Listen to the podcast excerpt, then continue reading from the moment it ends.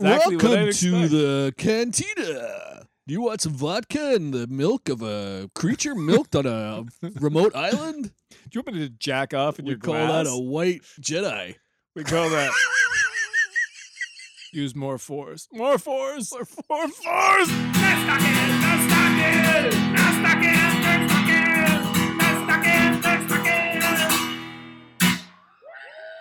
Welcome to Nerd Stocking. Hello and welcome to episode 26 of Nerd Stocking. I'm Bill, and with me is Supreme Leader Snad. Take me to your fried chicken. Now that everyone and their bantha has seen Star Wars Episode 8, The Last Jedi, tonight we're going to cut it open with our lightsabers and expose its beige, steaming guts. Maybe we'll even suck the. and you tight. thought it smelled bad on the inside. we're also going to talk about the Netflix Punisher series. Did you? You made you, you made it. I made it all the way to the end. Whew. Did you want to start with that? Sure. It's great. It is great. We're really done. is- Now let's talk about Star Wars. It really is a great series. Like in every way, shape, and form. It's fantastic. You know, so you uh, I don't think you've seen them all, right? You haven't seen all the Netflix superhero shows. No, I haven't. I've I've saw Jessica Jones, and I saw I've watched this one. I haven't Alright. seen Daredevil. so or Flash Daredevil season 1 and 2 are top grade. They're Oh. like the best they're they're like they're like Game of Thrones television. All right. Yeah, it's it's, it's really great television Yeah. and uh, great writing. That's where they introduced Punisher. Okay. Was in Daredevil season played by Jon Bernthal. same guy. Same guy. and that's where you get his backstory and you the, you you're introduced to him as he's going right like as he's on his campaign right. And um Because in the in the show, it's uh, he's getting to the end.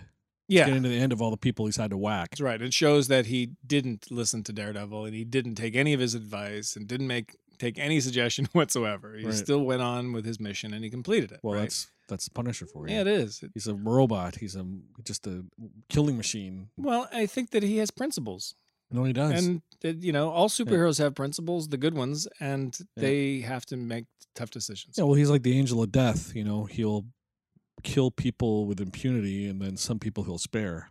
Yeah. Right. So So such good actors. yeah, yeah. The guy, like I said, the guy Jon Bernthal. I think that's how you say his name. He was uh, fantastic. He's he's got almost kind of a thankless role, and he's very taciturn and monosyllabic. You know, But not boring. Like he, No, he was you're in it with him all the way through No, the he's, he- season. well, he's what you have to have as a Punisher. He's the intensity, what he's feeling, what he's doing, the conflict within him is it's fucking intense. He's a very intense actor. but so many actors have tried that same thing and, and failed. Whereas he you're convinced of the the torture that he's facing and the, Right. the emotional distress that he's trapped in. Yeah, but he- he's no Dolph Lundgren. No, exactly. He's you know he's he's a great actor who's tough as tough as hell, and then you could break down and you were like, it's a well rounded character. Well, I was thinking of you in the first. I watched the first episode because uh, right away he's got the Punisher shirt. Yeah. So you go, yeah, check, check. Yeah, he's like he's got the shirt, and then he, keep him. and then he wears it at the end. I don't think he wears it again through the whole thing, but he book they bookend. He's got it at the beginning and then That's he, right. at the end. Well, and you you're led to believe that he will wear it going forward. Yeah, You yeah, know?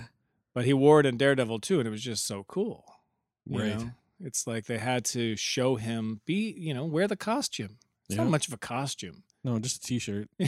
you know, it's a bulletproof vest, I think, that Oh, he had. Th- That's what he threw in the fire in the beginning after wearing it. It was a bulletproof Oh, vest. Right, right. And then I think he had a t shirt later. Yeah, I think he gets. Uh, I guess we better say spoilers. Ah, The show. it's old now. You should have seen it by now. Well, it's Netflix, so you can Binge it. you can just well binge it. But I think at the be- at the end, he's shot. Billy Russo shoots him a couple of times, and he just shrugs it off because I guess it's the same thing. It's that Yeah. he's got a A vest. there's a vest underneath that cool T-shirt. What I found funny all the way through that is the guy that he wanted revenge on. I didn't realize he punched him in the face so hard so many times that, that, he that lost it his shattered his Eyeball. eyeball and uh, you know Yeah. brow. yeah. Really did a number on You him. took my eye. I'm gonna take yours. the um that that actor too, like that big broken nose and Like that's his face. Like yeah, he's you know, ugly as sin. That guy. he was a professional athlete. Did you know that? I didn't know that. What sports? What was the you- what- sports? take a guess. Uh, boxing. Uh, no, professional baseball. oh, really? oh, that's funny. Yep. He uh, He got beamed a few too many times. he went. He uh, took acting. He went to acting school in Moscow, what the fuck? and then he played. You're for- making this shit up. I'm Is this not. Chad's uh, bullshit origin stories? This is absolutely true.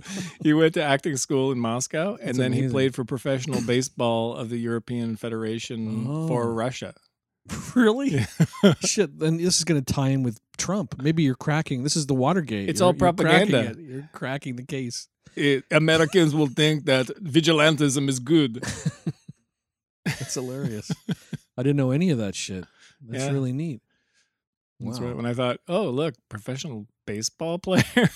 Yeah, That's that shows how tough sports are in Russia. I guess. I guess so. Hit the ball or smash your face with bat. It was good to see C. Thomas Howell. He was the chief. Yeah, He for a was minute. Uh, yeah, exactly for two episodes.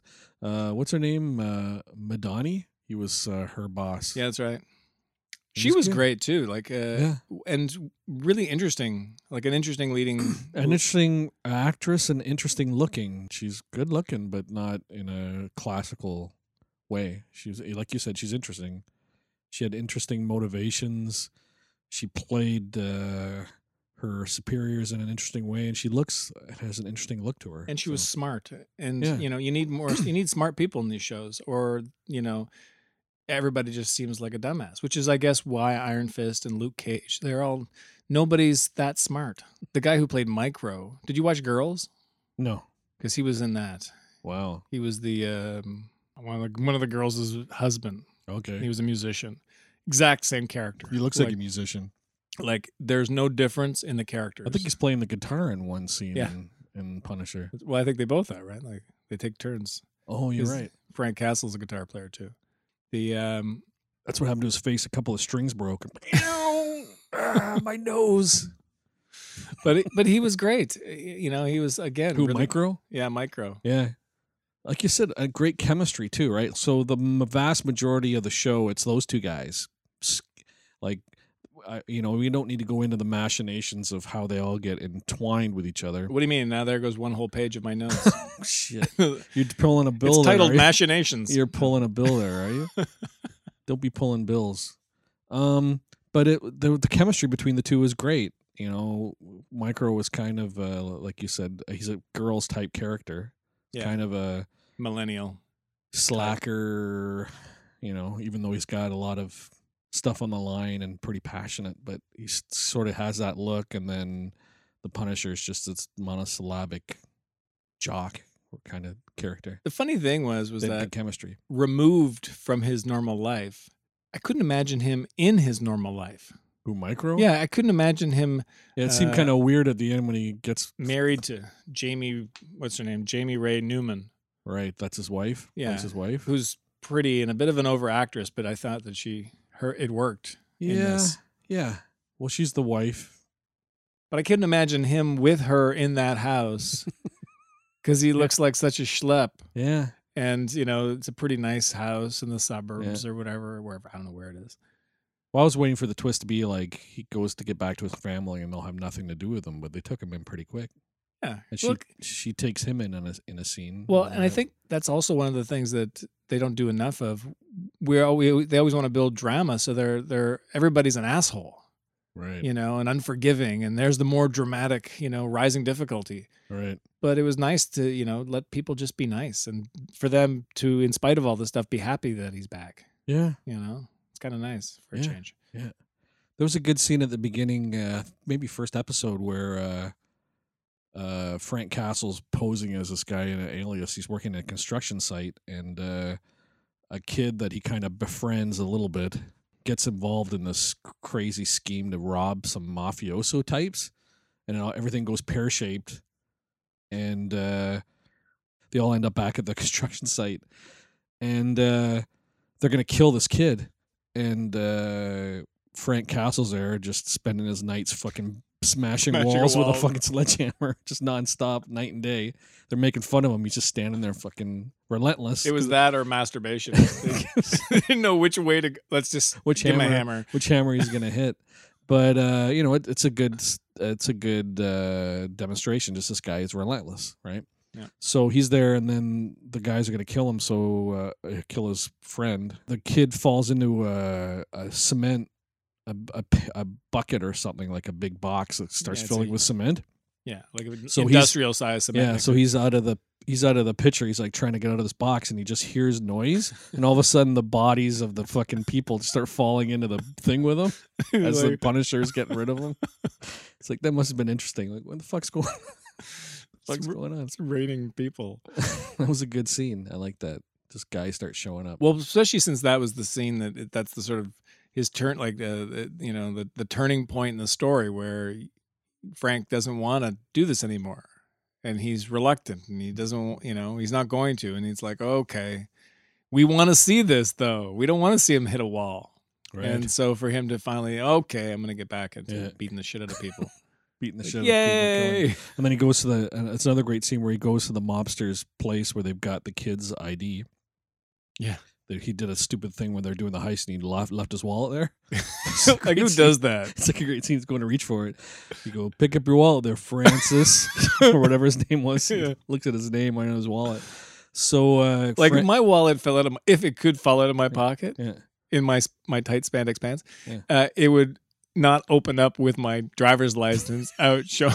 You know, like it, it just wouldn't I, a million times. you It's- dropped your wallet, Francis.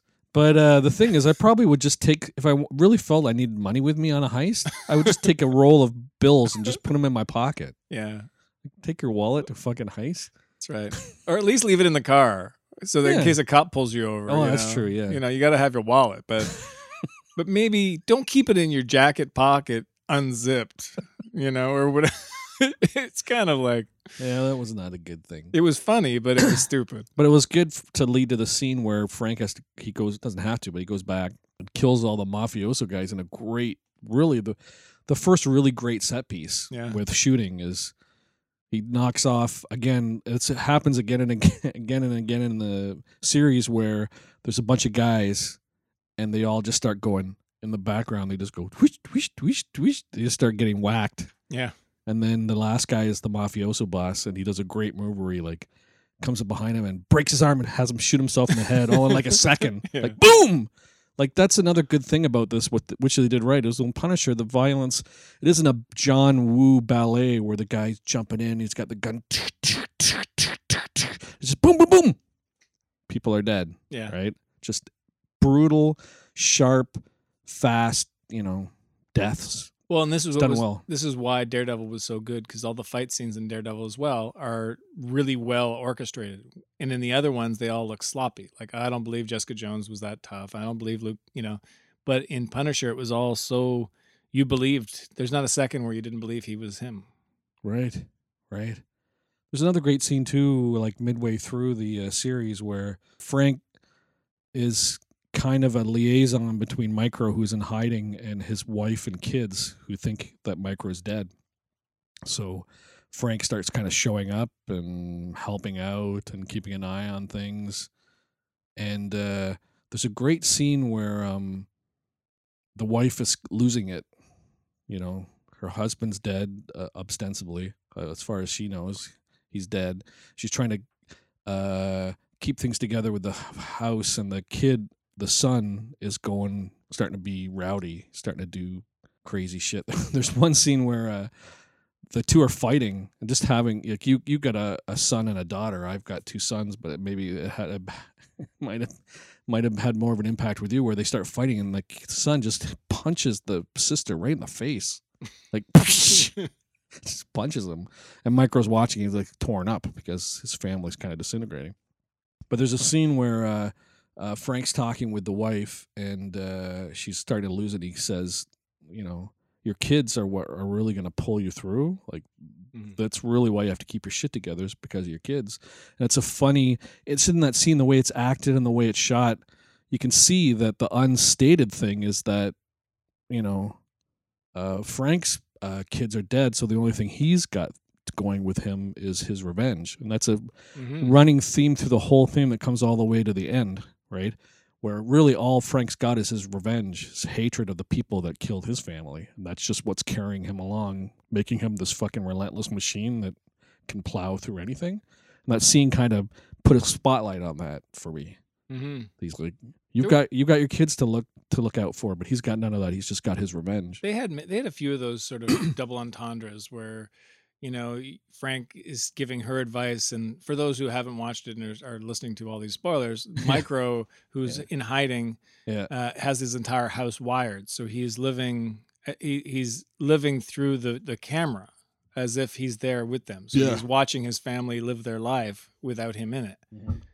Um, but it's it's sort of like there was many moments where Frank was there with the wife, and he put on a show, and he would give advice to her or say things to her, knowing that Micro was watching. Right. You know, and there were messages to him. That's true. It was really funny a scene where uh, finally, like he, like I said, he's inserted himself in uh, Micro's family's life, and uh, like the wife is starting to be attracted, yeah. like to like him, and you can see in a couple of scenes that she's attracted to him, and she, she finally kisses him, and Frank poo poos it. You think it's going to be this love scene, and then maybe Micro's going to fucking watch Frank drill his wife. But uh he you know frank you know uh poo poos it and you know shuts it down. But then when he goes back he goes back uh to the hideout where he and micro are hiding out micro's like you know i don't i don't i don't blame you for kissing her you know and he's because he you know he knows that she's a yeah, she's alone. she's and alone lonely and, she's his wife and she's you know beautiful and a, gr- she's a widow as far as she's concerned. yeah, and a good person. But then he also they're drinking, right? He and uh, Frank are drinking. He goes, "I'm also really incredibly endowed. You know, like I have a huge penis, so you got a lot. You know, you got a lot to satisfy her, if, like the like I can." and then he drops his pants, and waves it at him, Frank- wags it. Frank's like, eh, whatever. that was a funny scene. That was funny.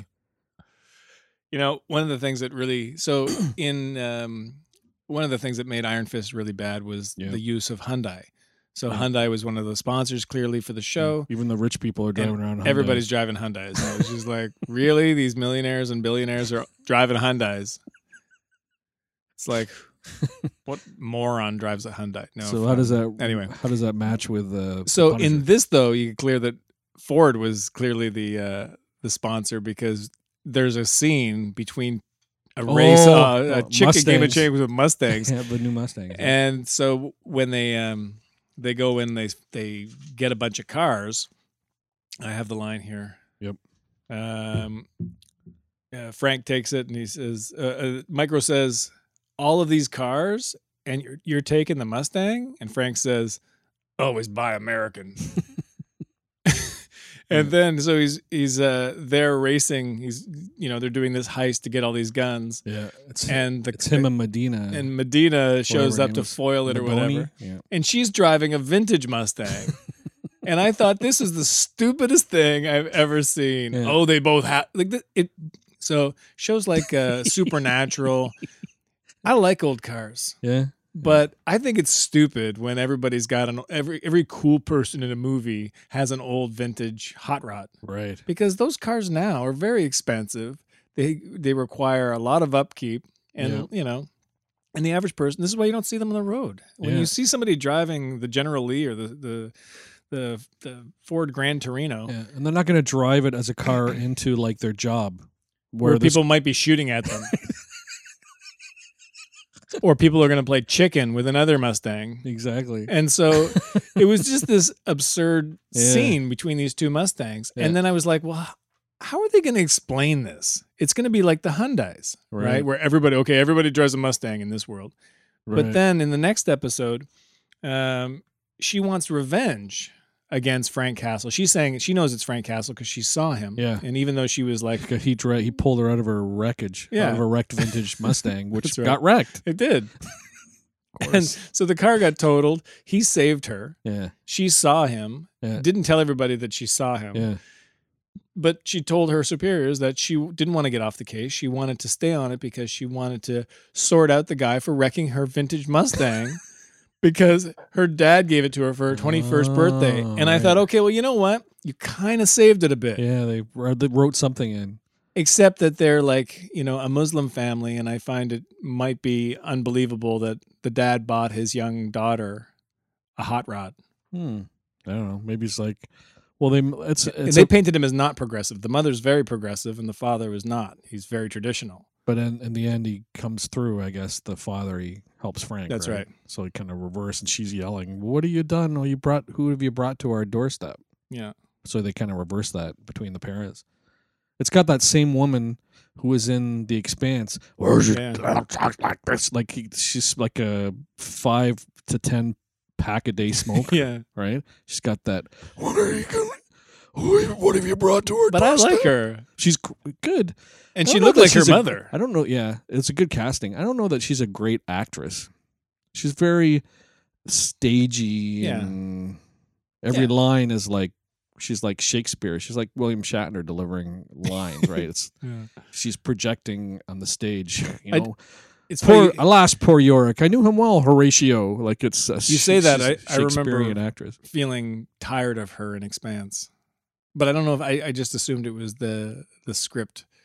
Because did you watch the second season? No, I haven't seen the second Oh. season of The Expanse. It's a bit more of her Oh, okay. than in the first one. There, she was in a bit in the first. You know, I never really minded her in the Expanse. She seemed more that way in uh, Punisher. That I don't know. I c- started to not like her delivery. But the Expanse was great. No, Yeah. the first season was great, Yeah, I like which we've talked about in previous episodes. See that People second want to check season. it out. Um, uh, it was interesting towards the end where uh, Frank's being tortured by the one-eyed guy, and uh, he's having uh, flashbacks to his wife, and it becomes kind of a point where, you know, after all this, Frank's powered through everything, but is Frank at the end of his rope? Is he ready to crack? And uh, his wife is there in his uh, in his mind as he's being tortured, and she's like, you know, come home, just come on. She's his safe place, right? Yeah. Well, just you know, you've lost your wife and kids, so just come with us. Just cross over and come with us. That's kind of what the intimation is. And uh, Frank has to give up on his revenge. What's driven him through the whole show, and saying, just you know, just give it all up and come home.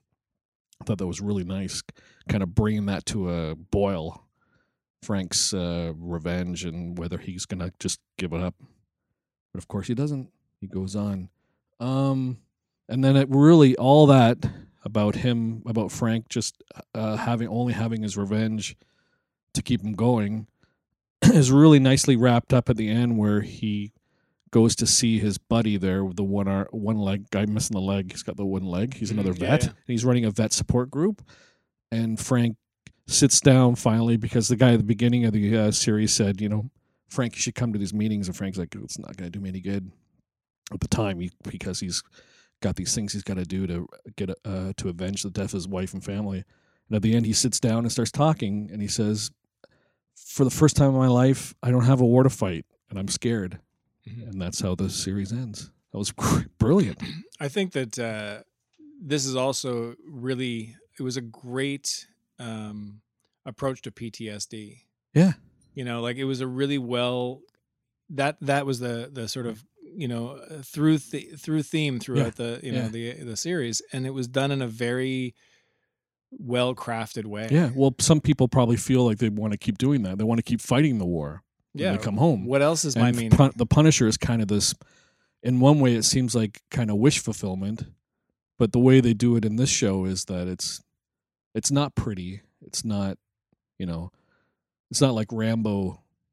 Yeah. he's not like Rambo. Like Yeah. still fighting the war that way. But you- but they showed many guys. So there's the guy with the one leg. There's the um, The the, kid. young kid, yeah, and it's sort of like here are the the ways people have dealt with this, and you know, there's the fat guy that like really didn't fight all those war, uh, do Yeah. all, fight all those battles he said in Vietnam. He's like yeah, bullshit. He's son the of a honor. He's stealing the honor of vets.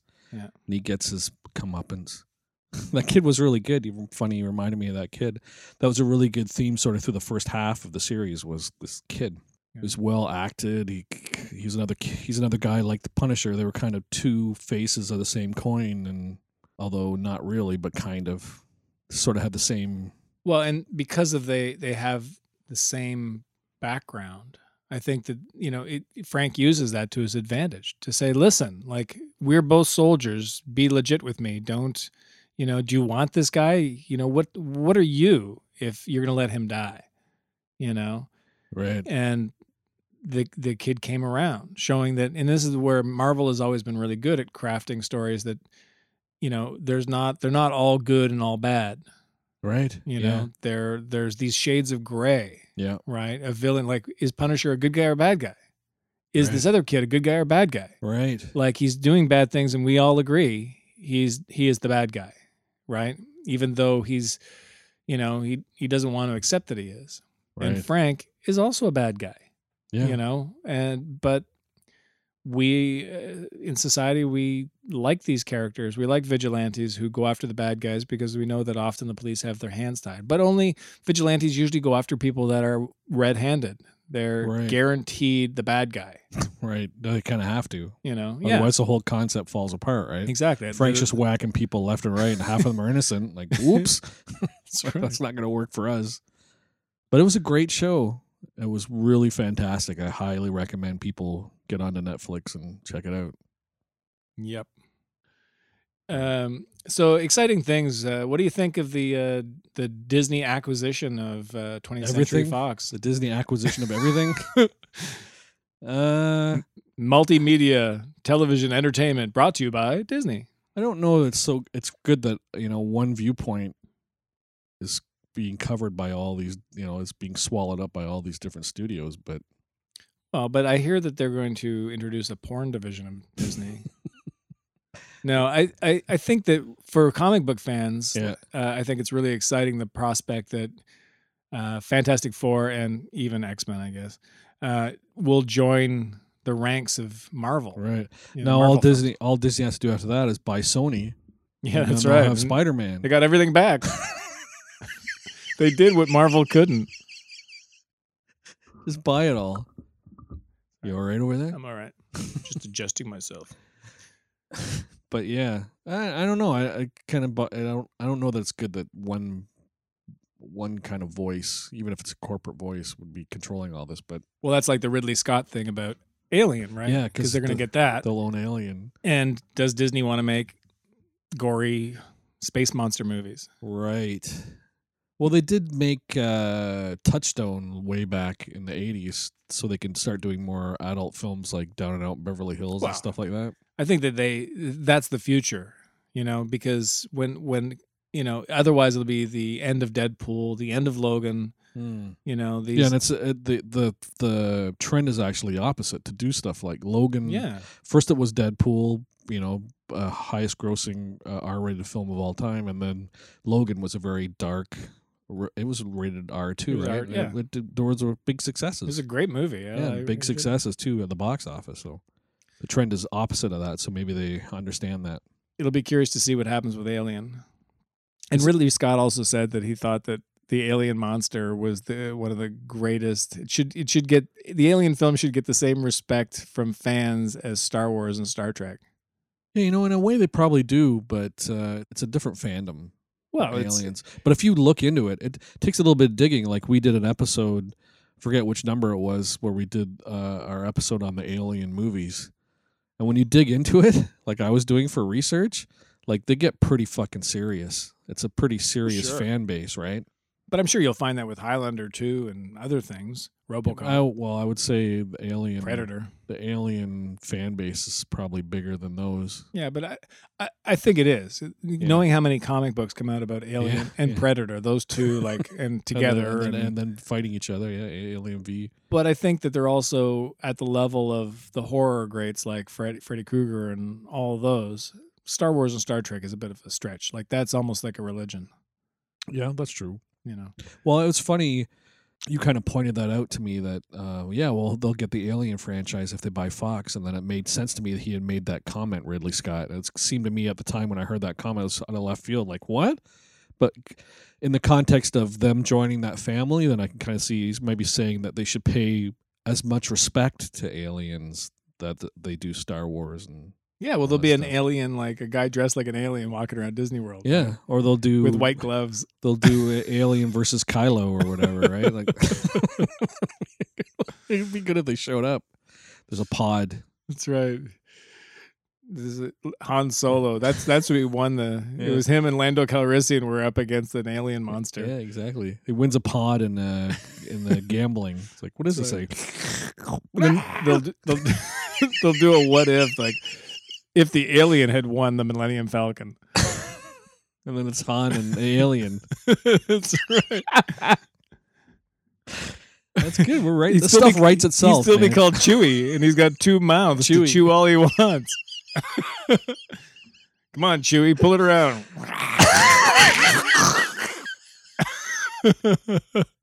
It writes itself. it's amazing. Yeah, that'd be awesome.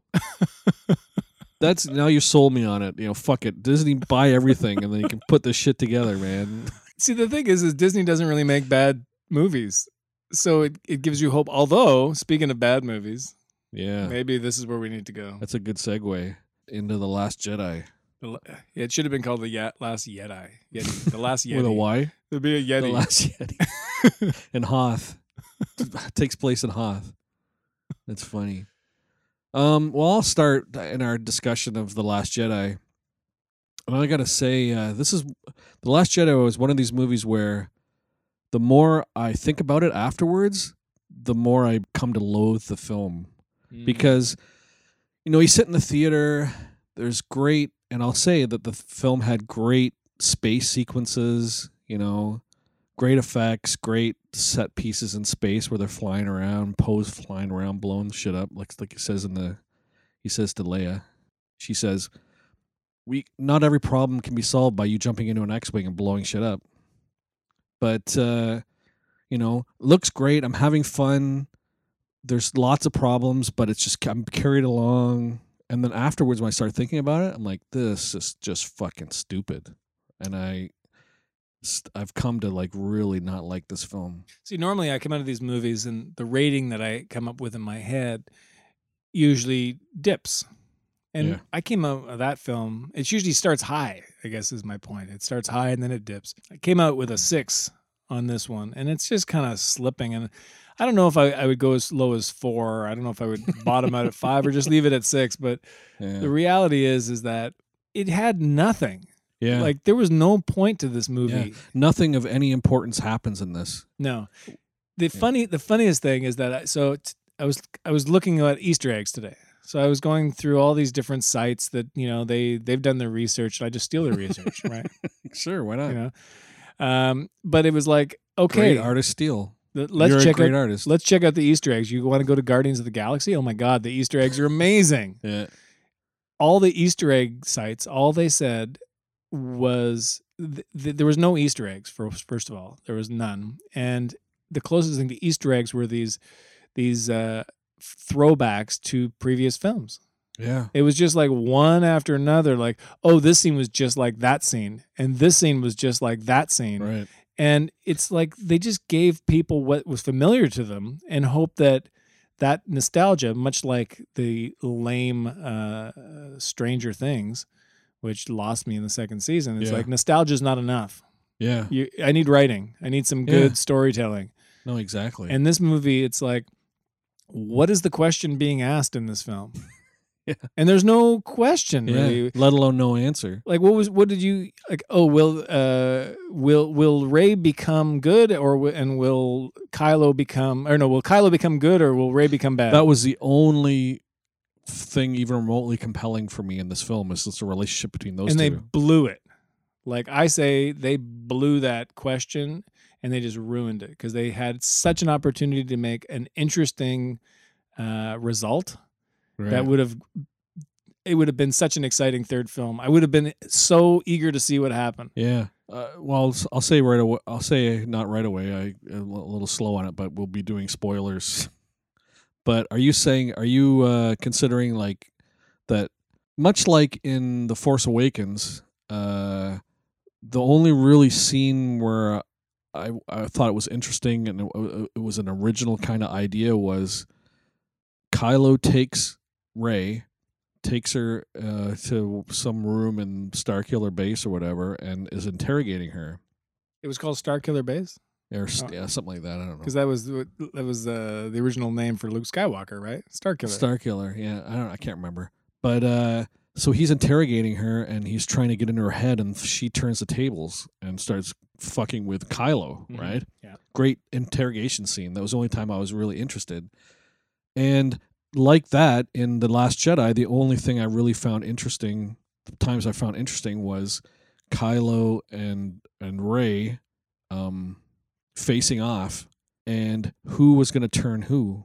Are you saying that you would have found it more interesting if if if Rey had a turned and gone with Kylo? No, well, so the happened. opportunity that I think that they missed out on is Yeah. that, and this is kind of jumping right into the story, Yeah. right. But it's you know after Snoke has his pathetic death, Yep. You know it wasn't even. I kind of it was kind of a fun thing, but it was kind of stupid at this. He was just a bad character. I guess that's what it is. Yeah. Snoke is a terrible replacement for the Emperor. Yeah, that's But- true. After after they've had this great fight scene, sort of great fight scene. It Where wasn't where, they take on all the guards. where they work together Yeah. and take out all the guards. There's this great scene where they're all they're facing off like you're, uh, it's always been through the fir- first film and most of the second is they're facing off against each other and the f- suddenly it is a really great shot where they f- turn and they're back to back Yeah. because I think they said he said something like I've got your back or something like that uh, previous while he's trying to turn her and then suddenly they are they turn and they're they're covering each other's back so with this, besides the fact that it's it's ridiculous that the the uh, Snoke would have his guard it, in a big round room and as far away from him as possible. like they were Yeah. farther away from him than the people he was meeting. So what kind of security is that? That's like, yeah. I have private security. They're in the basement.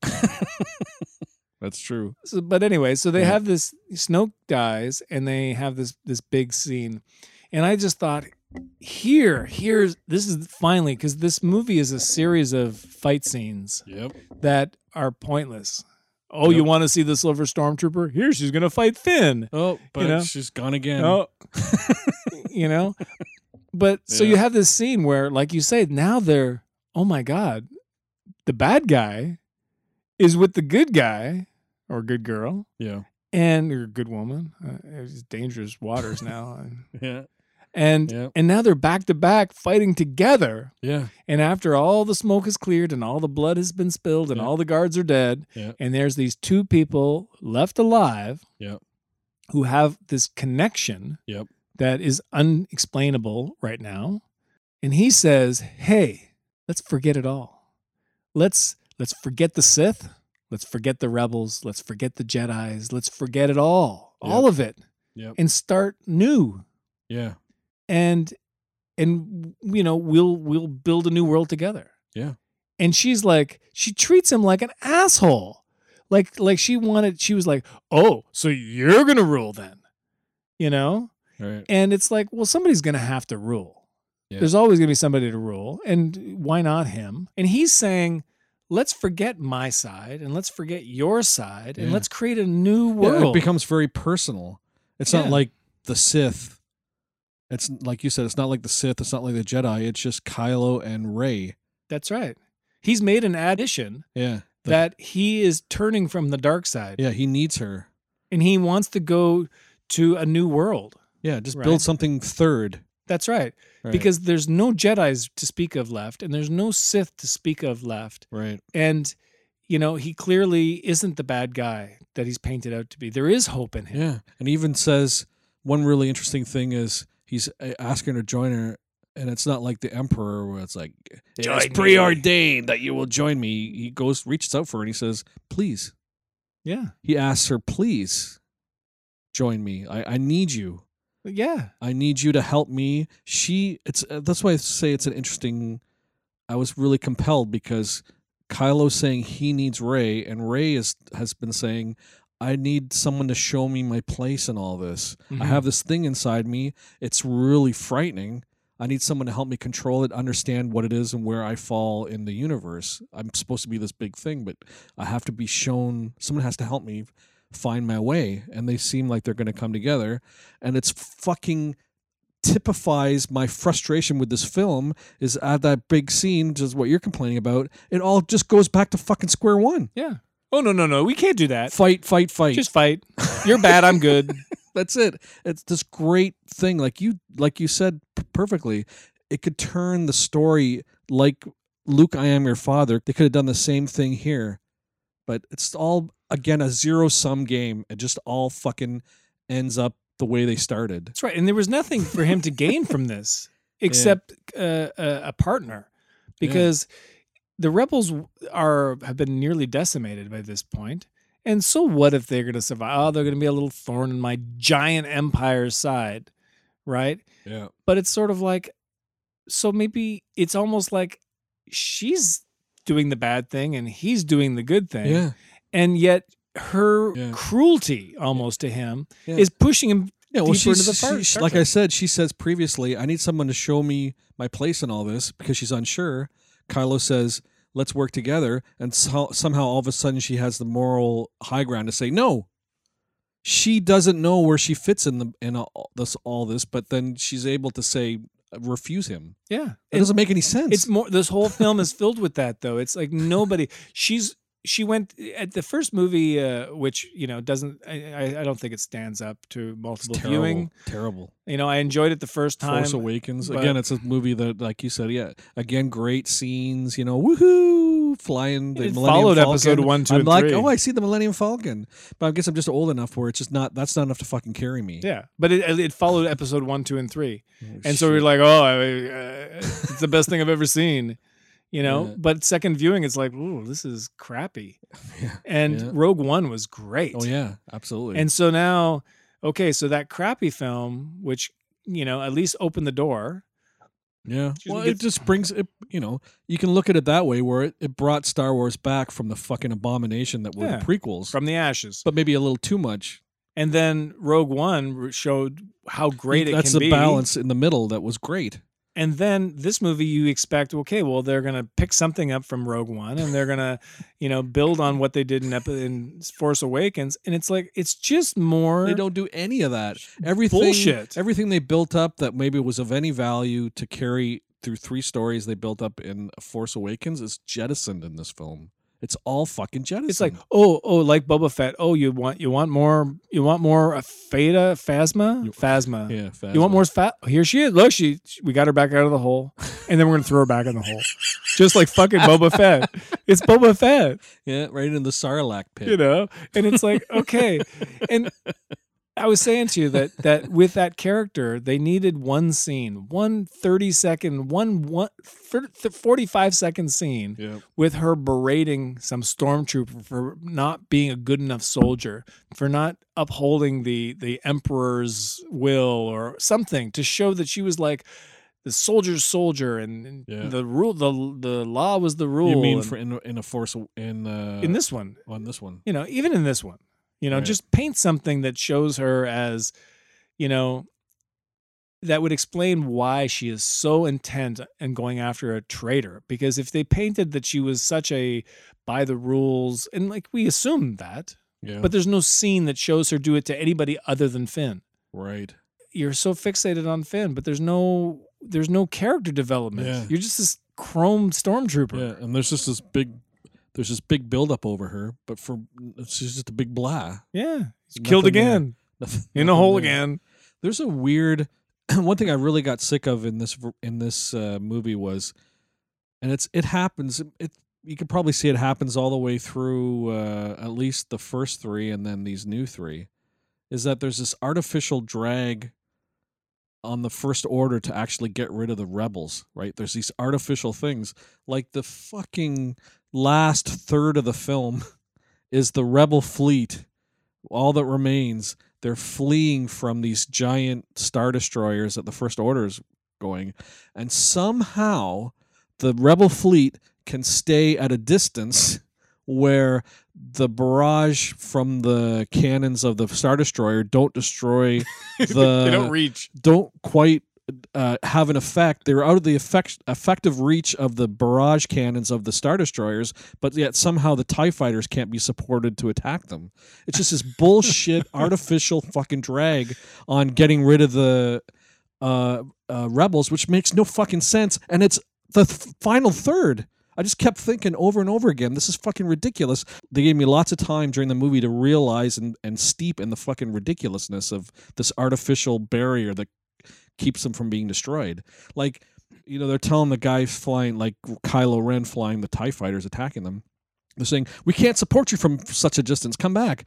When does the First Order give a flying fuck about their grunts in the sh- in the in the spaceships attacking? And they fucking fire Tie fighters at the fucking rebels until they explode. and if you have a hundred Tie fighters, they can support each other.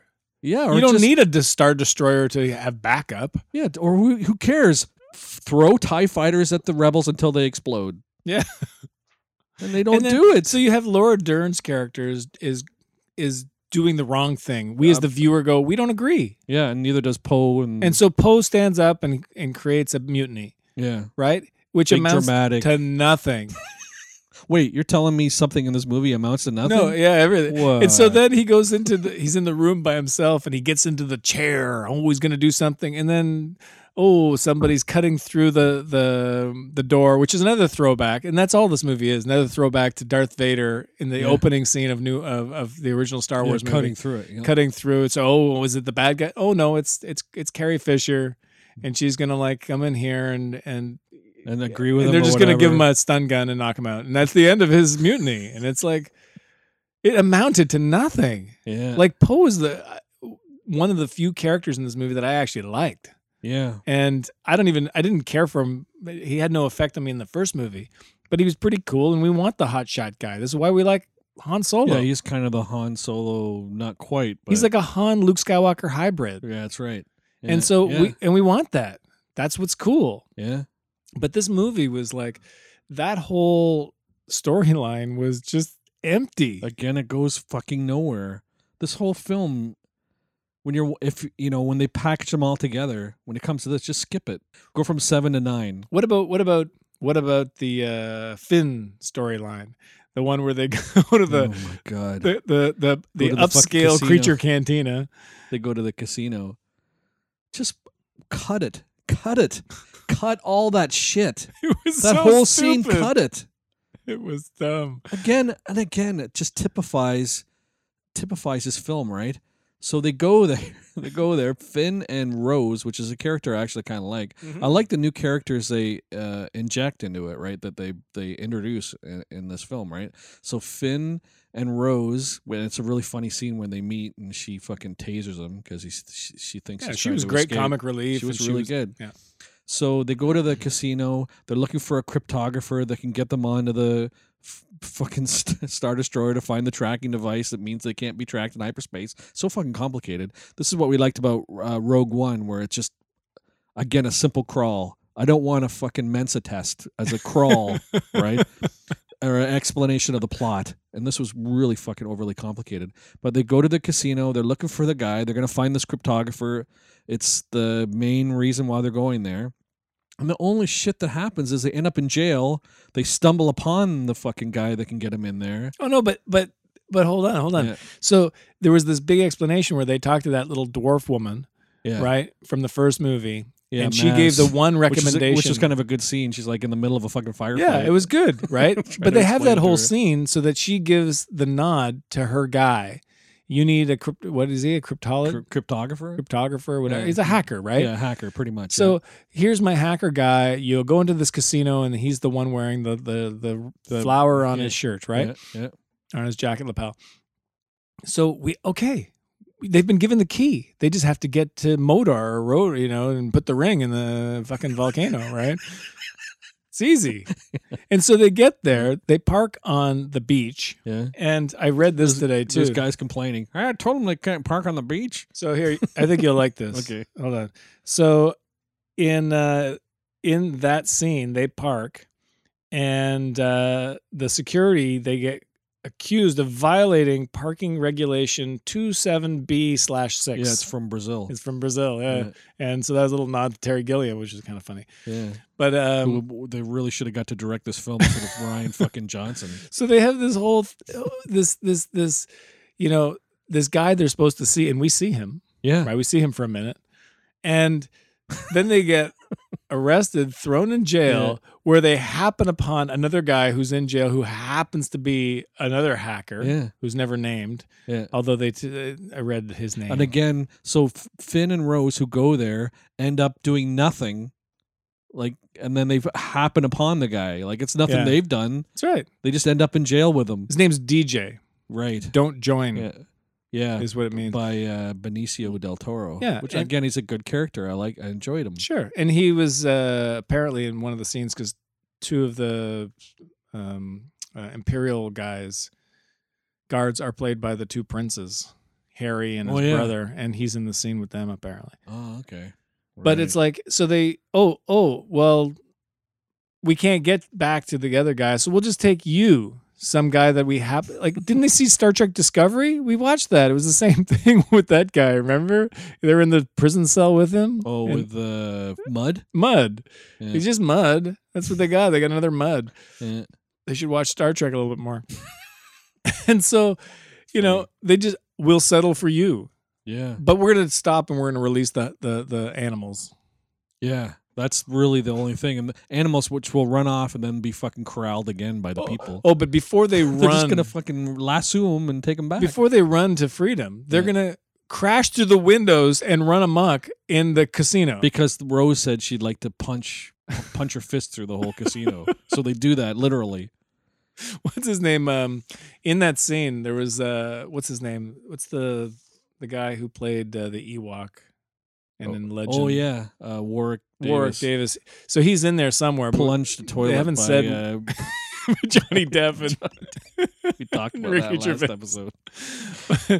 you know, so they haven't said who he is, but he's somewhere in the movie too. Okay, But the I thought he was the uh, the guy putting coins in BB-8, that's somebody else. but the voice of of that character is Mark Hamill. Oh right, So Mark Hamill does he, he plays Luke Skywalker and he does that voice. right. Um, yeah, that whole scene should have been cut. You want to Oh cut something? God. Cut that Cut that and make it an hour and a half It's long. Of it's already too long. This this film. It's over two hours. and there was n- there's nothing nothing So much fat they could have cut. like all that all that did that entire scene got them into the the star destroyer Yeah. and got them caught But again, it's nothing that they did. None of their actions made made any difference. They just No. ended up in fucking jail and they stumble upon the guy. that's right it's the Again, In- nothing. S- Wheels spinning. it's the indiana jones of raiders of the lost Yeah. ark that They are absolutely no use.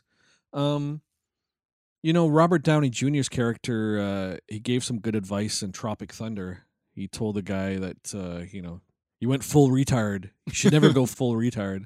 And this movie goes full retard in like way too many spots, right?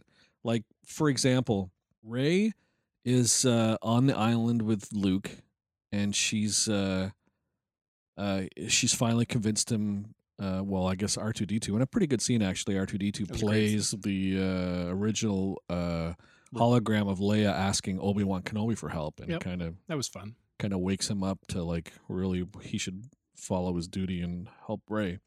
So she uh I can't remember if she goes if this happens when she goes into the tree that's on the island that's like a, a center of the forest or if she goes into that hole. mm-hmm. There's a uh, there's a light big side hairy asshole that she goes into yeah. there's a light side and then a dark side, kind of like Dagobah. And uh, so she goes into the hole, I think it is, and she's having that same scene as Luke did in Empire. Well, in, in Dagobah, he goes to the tree and he fights Darth Vader, and then it turns out the mask explodes and it's him, Mhm. right?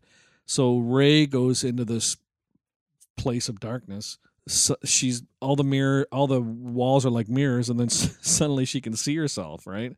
There's hundreds and hundreds of projections of her. So Rey, is, she's got all these reflections of herself going up and down a line, and she like raises her hand, and all the other images raise her hand, and she lowers her hand. They all lower their hand, and then she puts her right foot in and, she then- shakes it all about. and then she like she snaps her fingers and all the reflections snap their fingers. And then she snaps her fingers again and all the scene goes fucking on and on and on and on right and then what happens? The shadows come up they come up come up and it opens up it clears up and it's just her. Yeah. nothing fucking no resolution. Again, start from one point, go around a big fucking complicated circle, come right back to the same fucking spot. Nothing. spot. There was nothing. it just and it just nothing. Right, but that scene, right, where she's fucking making all these motions and and and seeing her reflection, just it's carried on and on and on. It's like if in that scene in Dagobah where Luke fights Vader and uh, Vader falls and the mask explodes and it's uh, Luke lying there, and if Luke had been looking down and like Luke had a winked one eye, and the face of Luke winks one eye, right, and then Luke sticks his tongue out. And then he sticks his tongue out. It's just fucking ridiculous. And then he looked cockeyed at his nose. he looked cockeyed at his nose. It's just fucking ridiculous. Like, but in Empire, it's a very serious scene foreshadowing Luke's parentage. and him overcoming Yeah, something. But in this, it's just a ridiculous, stupid joke at the beginning, and then it ends with nothing. yeah, like there's no Silcho. overcoming anything. and then that whole that like the whole thing with okay, Mark Hamill was terrible. Like I thought he was, you know, it was no Corvette summer. Let me say that. you know, Well, you can tell he's not happy. He was not happy. He voiced his opinion when he read the script to Rian Johnson. He said, "I fundamentally disagree with everything Oh, you're he? doing with Luke Skywalker." so he's pulling an Alec Guinness. Yeah, but he said, you know, but my job as an actor is to realize your vision, so I'll do that because Mark Hamill's a nice guy. He's not a fucking Yeah. prick.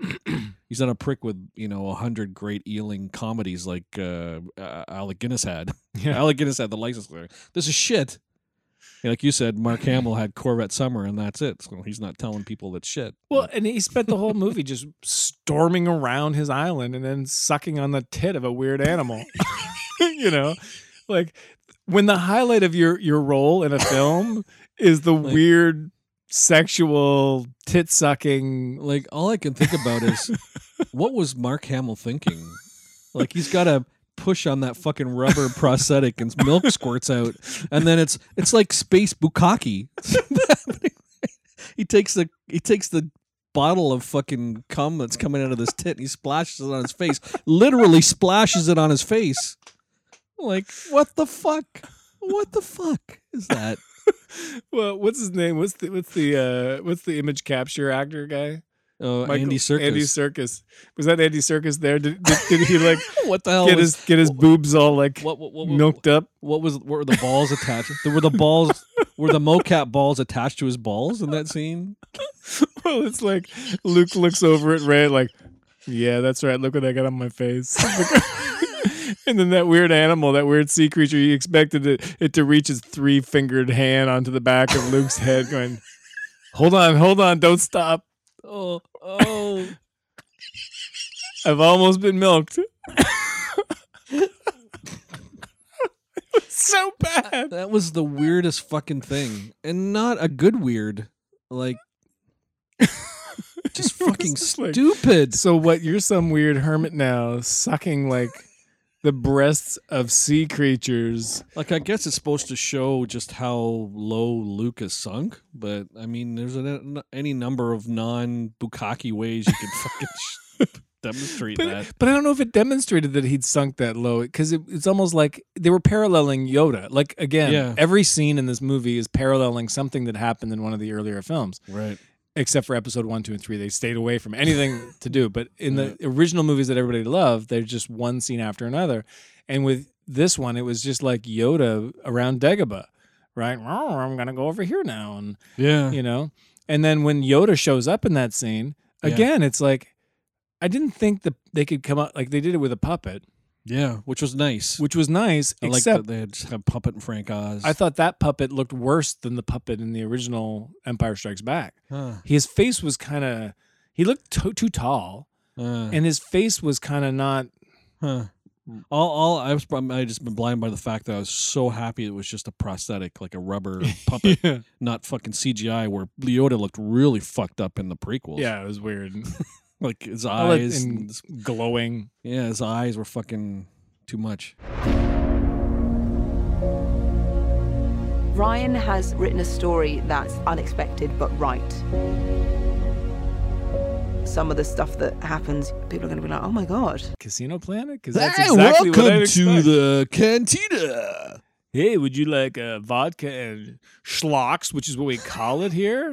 Do you want some vodka and the milk of a creature milked on a remote island? Do you want me to jack off in We your call glass? that a white Russian Luke. I don't know. We call that a white Jedi. we call that. we call that jizz. We just call that plain cum. We call that cum on a beach milked by a Jedi. Use more force. More force. More, more force. And he looks at her with this not her. I guess he does look at Rey because Rey's following Yeah. him around, right? So he turns and gives this fucking lavacious look as he splashes the fucking milk in his Yeah, face. it was like, look what I'm doing. That's right. it's like a, a wife whose husband is watching her have sex with somebody else, and she's like, "Yeah, look, look, look what I'm doing now. You see what's in my eye? You see that? it's not in my, yours. It's in my hair. It's in my beard. Fuck. Oh, we could do an episode on that one fucking crazy, goddamn, bizarre scene in Star Wars. Holy fuck. Oh, so- Rian Johnson, what's your problem, man? That was one thing that was out of place and weird when they she gets jettisoned into space and she uses the force to bring her back in. Yeah, I was. It was interesting. I, I kind of like that. I'm like, in a way, because it's Leia finally de- using demonstrable force, Yeah. right? Something. thought that was kind of neat, although it is out of left field in a certain way. It's expected. I mean, it, that's some of the fan service they actually paid attention to because everyone's always talking about, well, how much force does Leia have? Yeah, there had like it's Right. about time that we saw something. Yeah. Something. Yeah. And what better thing to use it for is to save her own ass from, you know, Space. dying. yeah. But yeah, the the line was um uh this one a long time have I watched. All his life has he looked away Right. to the future, to the horizon, never his mind on where he was. Hmm? What he was doing. What he was doing. Hmm? Adventure, huh? Excitement, heh? A Jedi craves not these things.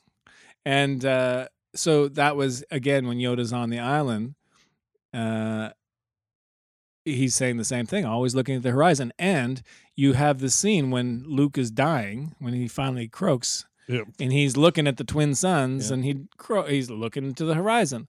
And it's kind of like the film is packed. You go through the if you you search like uh, Star Wars uh, Last Jedi Easter eggs, all these companies who this is what they do. They just sit around and pick their nose and say, "What can we read into this?" And they don't have any pictures yet because the film hasn't been out long enough and nothing's been released. Yep.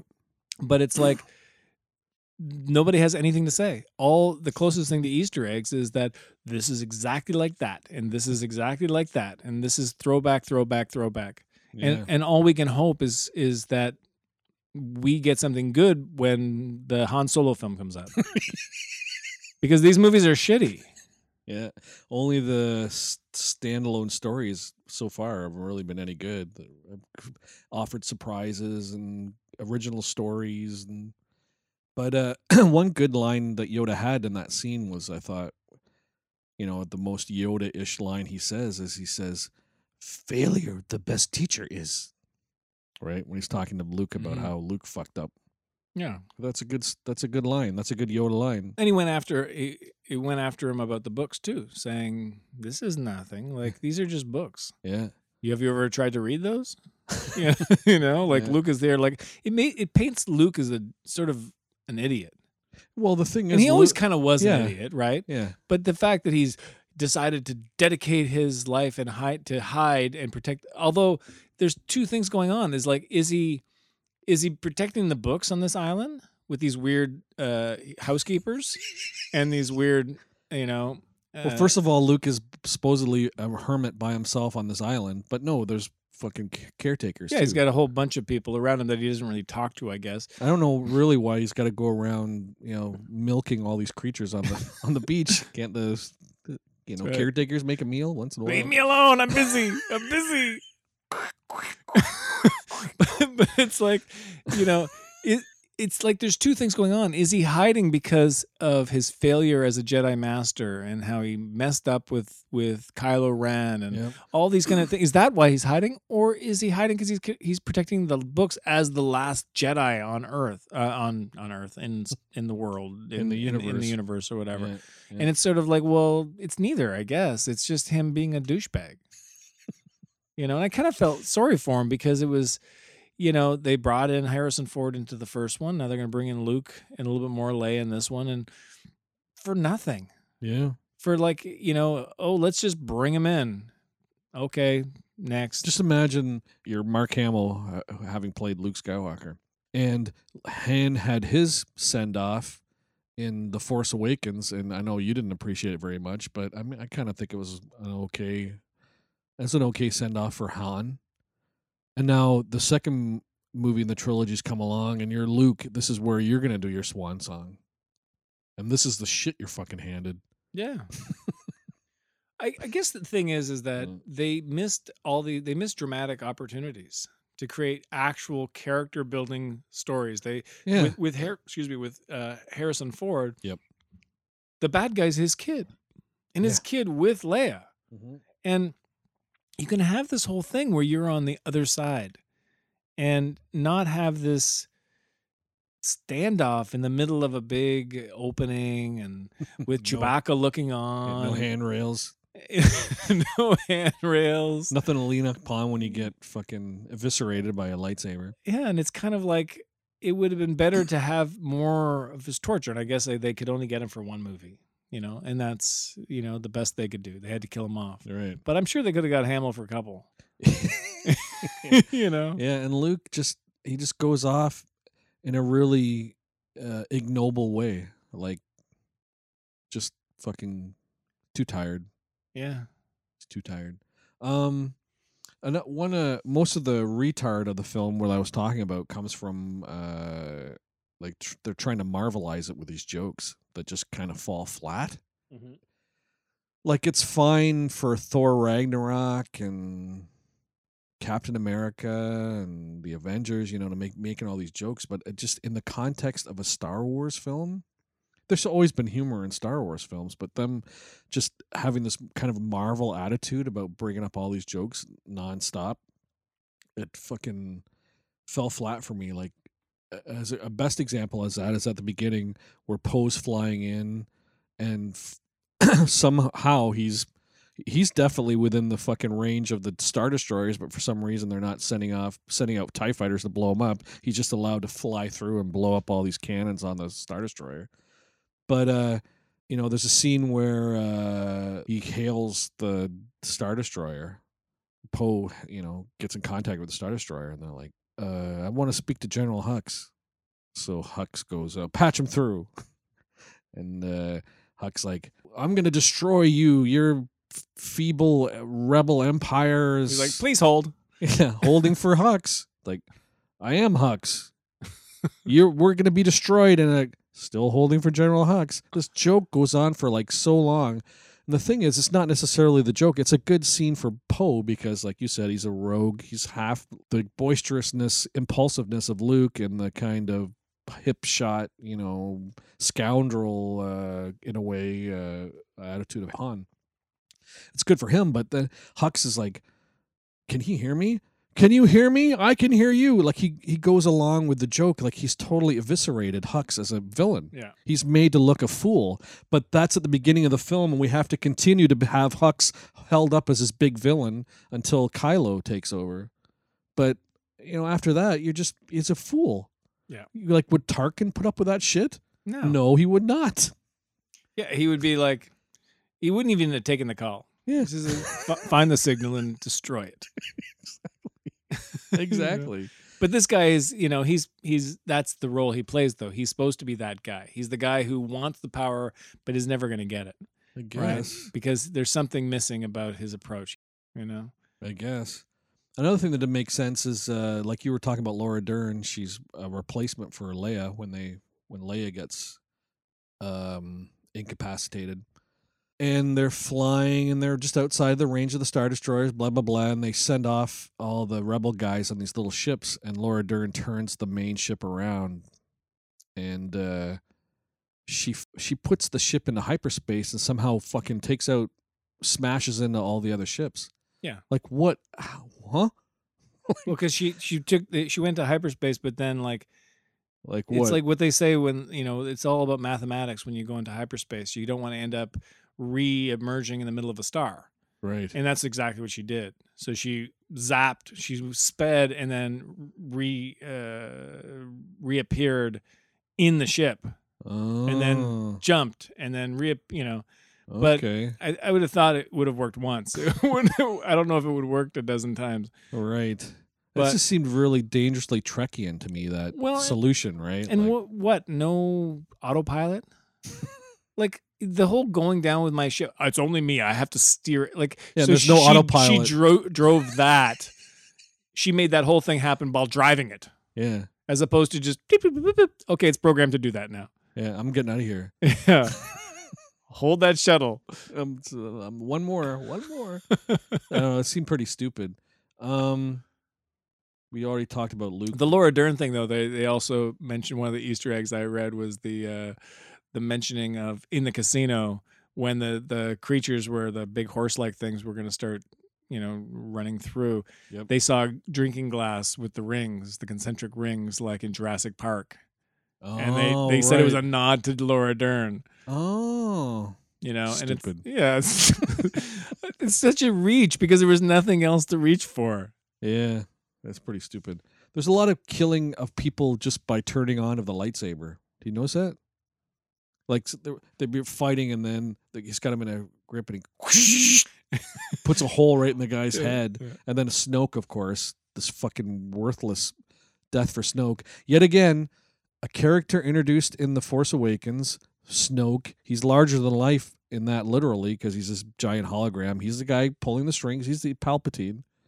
And then we go to we go to Last Jedi, and he just gets fucking eviscerated right on his throne. He doesn't even fucking stand up and walk around. He's just Oh, such He a does- stupid character. he does his stupid mo- he does his stupid monologuing, and then no gets- gravitas, no nothing. And the CGI, the artwork for his his facial design, if you watch it again, the creatures on that casino planet, they have the same face, the same Oh. eye shape, the same curve over, like the same brow.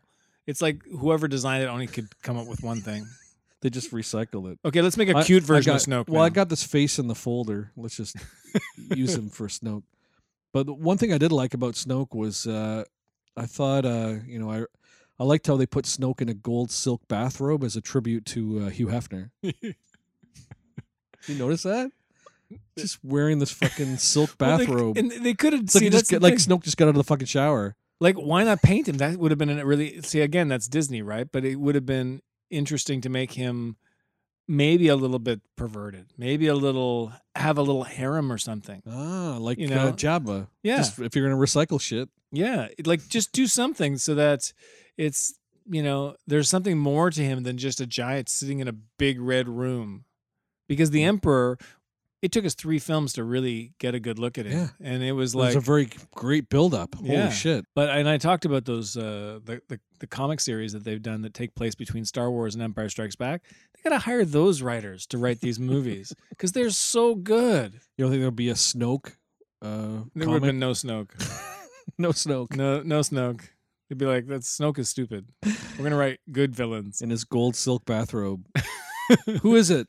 I just got out of the shower. Oh, it's you, Kylo. I got my twin stormtroopers here. He's got. It'd be nice to have twi- tw- the Twi'lek chicks from Jabba, right? They're all lounge at his uh, knee. And he's like, "I got business here. Go away." Kylo. That's funny. The other thing too is BB-8 driving an AT-ST. Yeah. Stupid. Yep, really it- stupid. It tears the top tears off and just a fucking like it's made out of paper mache, just so you can see that it's BB-8 driving. and changing the shape of the the of the uh, the uh, ATATs, the AT-ATs. Oh, they changed the shape. Well, they they look more like gorillas than they did elephants. just like They had like look like big fists or something. oh like in the right, of their posture. Right now, yeah, you're right. And it was Uh, like, you know, yeah, the first ones were so good. Like, like why not? You just keep the design like you would. If it works, it works. It's Yeah. already retarded that they have Yeah. to actually like Yeah. they make a th- walking ship. that's why I was kind of thinking that, you know, like we had already mentioned, uh, J.J. Abrams does the Fa- Force Awakens, and yeah, he's fucking aping A New Hope like slavishly, but you know it's to rid it's to rid your palate of of the shitty prequels that Lucas made, Yeah. right? Where Lucas is just he's flying in the face of fans. He's tell he's it's really a big fuck you to fans. I'm putting in shit you don't like. I'm putting in Jar Jar Binks in the first one, and he's gonna be fucking all the way through it. The more you complain, the more I'm gonna fuck with you guys. And it's like, so they give uh, J.J. Abrams a Force Awakens, and he writes the ship. But then Rian Johnson, he's like a little mini George Lucas. He's fucking over all the fan service that was built in um, that was built in a Force Awakens, and he's throwing all that shit out. He's like George Lucas. They've given it back to George Lucas for this one. it's just you know the fact that every single there's there's not one original idea in this Yeah. except we never saw like I, I, you know somebody said that the milk from that back to the, back to the to the sea lion whatever is is uh, it's a throwback to the the blue milk because it has green milk I think I can't remember. and in there's the blue milk which is like a drink that we saw in the in Star Wars Okay. that Uncle Owen was drinking oh. and people drink it at the at the creature cantina. I think it's like their version of beer. I don't know if beer would have caught it caught on if it looked like milk. So it's, yeah. so it's Coors just going around milk, milking all these lounging. New sperm light. Jesus Christ. Uh, the director uh, Rian Johnson. Gareth Edwards, Oh. who directed Rogue One, Right. he was a good movie. Yeah, he was the last rebel, one of the last rebel soldiers in the Crait Battle, which is that planet that has, and that was a pretty cool effect with the red underneath and, Oh yeah. and the icy sort of whatever on top. right. He was one of the guys that in the blew up. trenches. Oh, in the trenches. Right, Yeah, right. Again, like Empire, like Hoth, right? Yeah. That's very Yeah, familiar. it's everything. Everything is exactly the same as everything Very else. familiar. So there's a couple things I liked, some jokes that I thought kind of worked, and my favorite moment of the film might be uh, Luke is convinced uh, to train Rey. So they start their lessons in the morning, and he takes her out to the edge of the island, and he says, "You know, sit down on this rock." So she, she sits down on the rock. He says, "Close your eyes." She closes her eyes. He says, "Now, Barks like a dog. now." Let me see your tits so I can milk it. No. She's like, "Is this says. really necessary to be a Jedi?" It is. It is. Um, Harvey s- Weinstein produced this one. So uh, he says, Snoke in his bathrobe is Harvey Weinstein. "Hey," oh, sorry, and my the- bathrobe opened up. and then he gets eviscerated, just like uh, Harvey Weinstein did. That's right. That's very good. That's a good analogy. Um, so he says, you know, close your eyes now, reach out, and she actually reaches out with her hand, and Luke like he rolls his eyes. It's like, oh god, another plebe, another another Padawan that doesn't know what the fuck. So she's got her hand out, and uh, Luke has a leaf with him, and he tickles her hand. She goes, "Oh, I feel it! I feel it! I feel it!" And Luke's like, "Do you feel it? Do you feel it?" And he's tickling her hand. He's like, "Yeah, it's really strong. It's really strong. It's really strong. Yeah, yeah, I feel it. I feel it." And she he slaps her hand, and she goes, "Ow!" And looks at him. I like that. It was funny. It was a joke, at least that worked. My, Right. I think my favorite scene in the film was when uh, Luke walks into the ship. It's nighttime and he's skulking about, and you know he goes into the cockpit and he sees the dice hanging there. All right. And apparently those dice, which I don't remember really those dice ever really being. I think they're just kind of hanging there in the cockpit. So they're the, first dice one. that Han Solo was using when he won the Millennium Falcon, Mm. made into a keychain or something, cock ring or something. I don't know. and so, um, so apparently, so in the upcoming Han Solo film, those dice are going to be, you know, important. Right. You know, we'll we'll see him use them for the first time. The dice. The It's- dice. it sucks when we're reaching like the, the import of the dice because it's probably the most important thing in the shitty film that goes fucking nowhere. but I love I love um and it, it's just it's just nostalgic crap. But I liked uh Luke sitting at the at the the table where they played chess with Chewbacca, Yeah. where they said let the Wookiee win. Yeah. And then it was, you know, where you mentioned earlier, like R two D two shoots the video out of help me, Help me, help Obi Wan Kenobi. You're my only hope. And like, you know, and it's the low full, blow the R two. full version, right? Like they played the parts that because they only played that full version once, I think, in the original film, and that was when Obi Wan was there, right? Yeah. And it was sort of like it just it was so reminiscent, and it was shot in a kind of moody lighting, Yeah. um, and it was kind of like it reminded you of the. It, it was my favorite scene in the film. I think it was actually grainy too. Yeah, it like looked- f- like the first one was grainy, yeah. right? It didn't look it didn't look like everything like a high tech digital fucking. and I think that it was the it was my favorite scene in the film, but my it's also the scene that reminds you of everything we lost at the hands of George Lucas eventually, and how these movies just they the the mo- the motivation behind them now is not what they originally were. Yeah. Like it's not a desperate kind of. I got this fucking dream, and I'm gonna fucking wrangle my way through. I'm gonna convince. I'm gonna reinvent. I'm gonna convince Alan Ladd to fucking pay for it. I'm desperate. You know, I'm gonna make my vision known, right? And I got fucking Francis Coppola fucking help.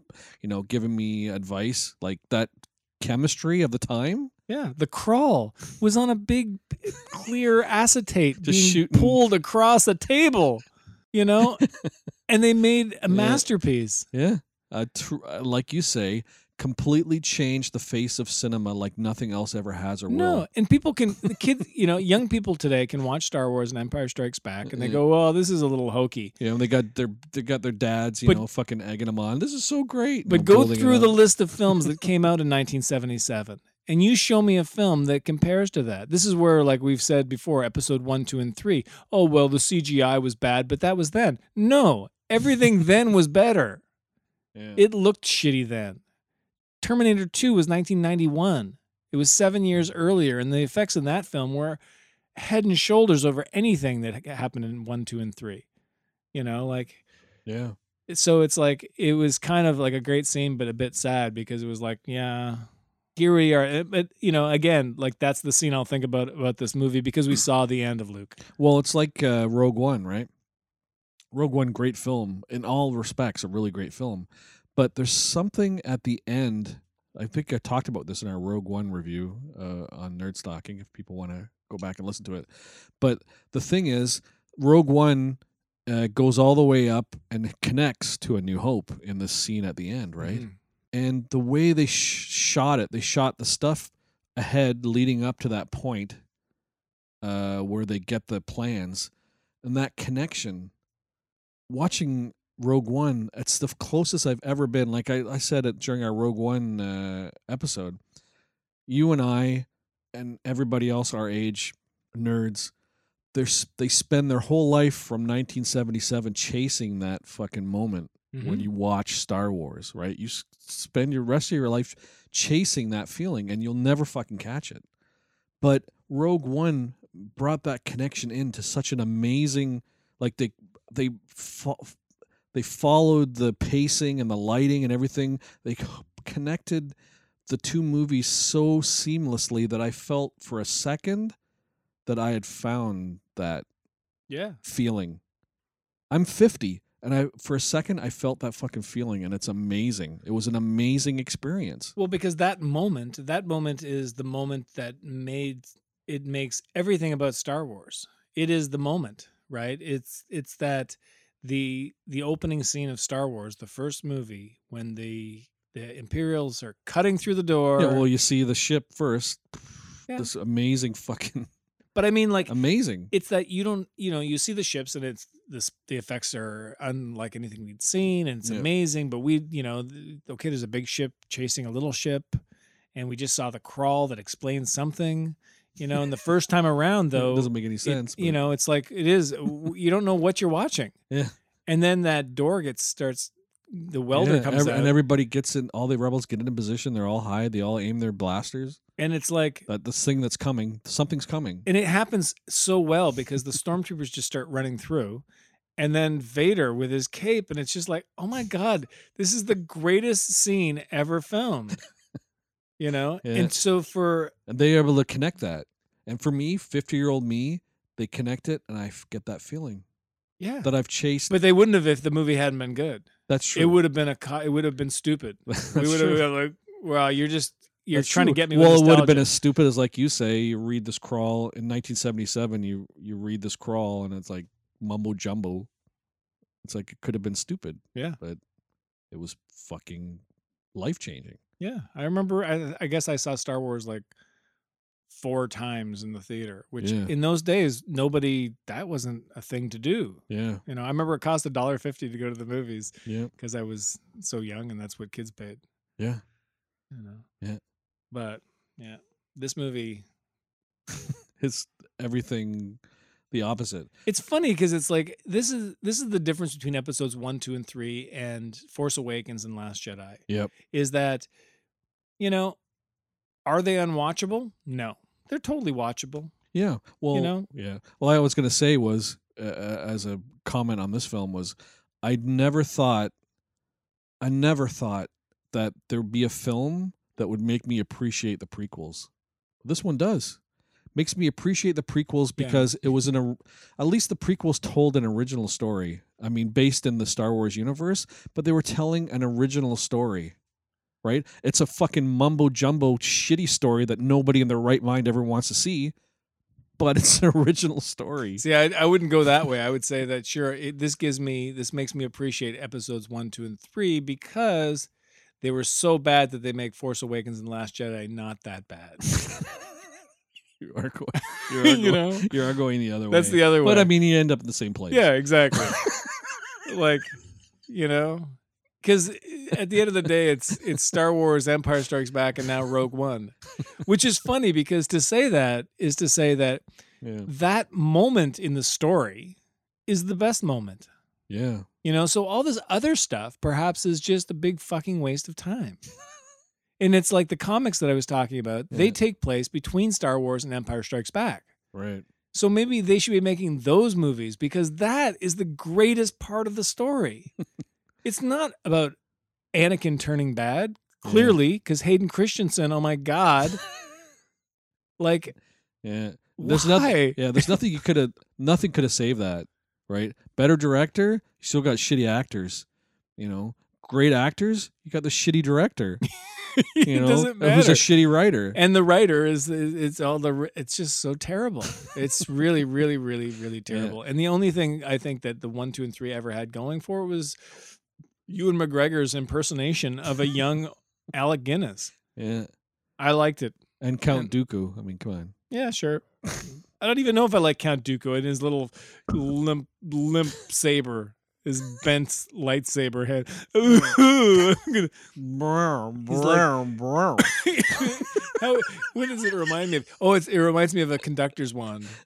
Just Uh, waving it. Tap tap tap tap tap. Um, yeah, okay. Violins. You know, and it's like, and it it also feels like, okay, so we had Grand Moff Tarkin.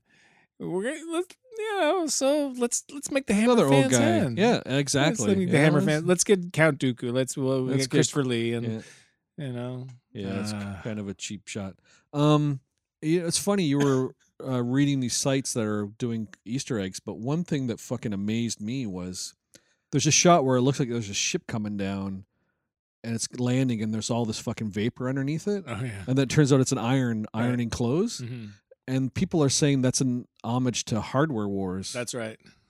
which is pretty amazing. that Like, that's astounding. irons. That almost makes you know brings up the film a little bit in my. Does it, or does it mean that they had so little idea of what the fuck they were doing that they were looking? It's a wonder they didn't have like Spaceballs references. Yeah, I'm, And comb, comb that desert. Kylo Ren didn't show up with a giant helmet. Oh, you don't like my little helmet? Because I thought his helmet was too small for Well, him. that's the funny thing. Yeah, what's the funny thing? Snoke says right. He's talking. He's give. He's giving Kylo a dressing down, and he says, "Remove that ridiculous helmet." And I'm like, have you looked in the fucking mirror, Snoke?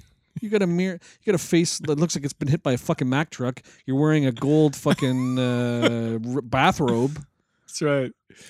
And your girlfriends are Bunny number one and Bunny number two. and you're like giving Kylo a hard. But I gotta time. say, I never liked Kylo's helmet. I always thought it looked too small for his body because he's a big guy. yeah, and he's a tall guy. but I and broad though he's like you know he's quite big. I which I thought was good casting because it's like uh, what's his name um, uh, uh, Prowse Yeah. you know, is also a really big guy, right? oh yeah. Yeah. But uh, I like the fact that, and this this again ties in with the option with with the offer of forget the Sith because you know he was just berated. He's embarrassed because you know he keeps being sort of belittled at his incompetence. But then to even make fun of his helmet, it's like that's his shit. That's his brand. you're you're you're you're insulting his brand Yeah. and he who's just trying to please like i understand you're you're you're trying to make him feel small right which is the same thing that the emperor did with vader but Right. you know i like the fact that he's like smashing the helmet which they also again the easter egg thing oh this is just like vader's helmet being crushed you know Right. and like vader's helmet in uh, empire when in the scene that you were talking about when luke faced his demons Right. Right. Right. and Right. so it's sort of like I like the fact that he got because that helmet was stupid. Like it was it, also the voice thing. Why did Vader's work so well and his is? Yeah. I'm trying to It sounds like uh, call in Tokyo. Just, yes. you know, Sounds like a radio from a fucking, you know, uh, Spitfire. hey, Jerry, you gonna drop your bombs on the uh, Japs? so it's sort of like, really, like they should have gave him James Earl Jones or somebody at Levi Stubbs' voice. Yeah, it just sounds like Adam Hey, Driver. Snowy, baby. Just sounds Adam Driver with a realistic uh, walkie-talkie from Radio Shack. Shit. Um, I liked, uh, you know, as far as the humor goes, I like Carrie Fisher's uh, lines. Like one I remember was, you know, shit's going south, and uh, she turns to C-3PO and goes, "Wipe that nervous look off your face." He's like, "Oh, yeah, Oh. that's right. I don't know what you're talking about." Yeah.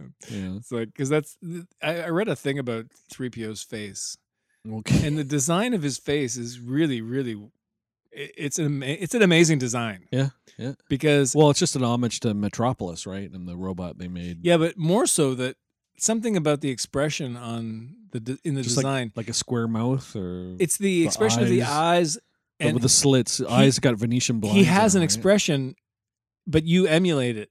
You you you reflect it upon him. Right, So whatever expression you want him is the expression he has. right. Well, that might be all Anthony Daniels, who's played the fucking role in perpetuity. Yeah, but right? it's it, he can, he's created posture and he's created all those other things, but it's about the design in particular. It's such a clever something. It was just a stroke of genius. Like I don't think it was intended, but somehow he looks shocked, or he looks outraged, or he looks bothered, or he you know he. Yeah. looks all these things. And and while Anthony Yeah. Daniels can create that posture, yeah, just a of mask is the tilt of mask. head or whatever. yeah. it's it's it's uh they you know they talk about the Iron Man mask in the same way that Iron Man mask is immov- immovable and in the comics what they used to do is artists would take liberties and change little elements about the way the Just the mouth was slit yeah, the lines on that. but in the modern film they they've you know it's all about angle right because if he tilts his head down it looks one way you tilt your head up it looks another way the Right. mouth curves this way or that way Right. excuse me I'm just gonna Quit fondling. Quit trying to milk the mic there. You're not gonna get any blue. You're not gonna get any blue juice out of that, Luke.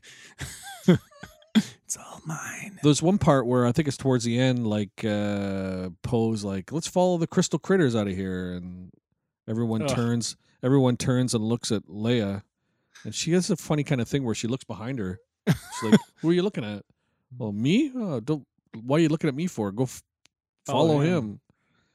You know, she. I think she kind of sold. She sold those jokes. I think. yeah She sold as a as a broad. You know, as the broad that she is. Don't call broads broads. She is a Carrie. Can't call Carrie Fisher a No, broad. You know her dog was in this film too. Yeah, yeah. Um, Gary. Gary, yeah. Yeah. The uh, the crystal critters another cra- another invention that I hated.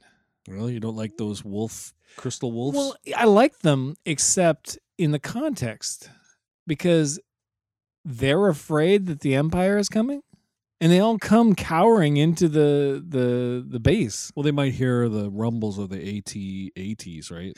Yeah, but they they shot it so that they were all standing there looking like uh, Theodore. I, th- I believe this is a terrifying moment where the emperor is uh, the empire is coming in to uh, decrystallize our asses.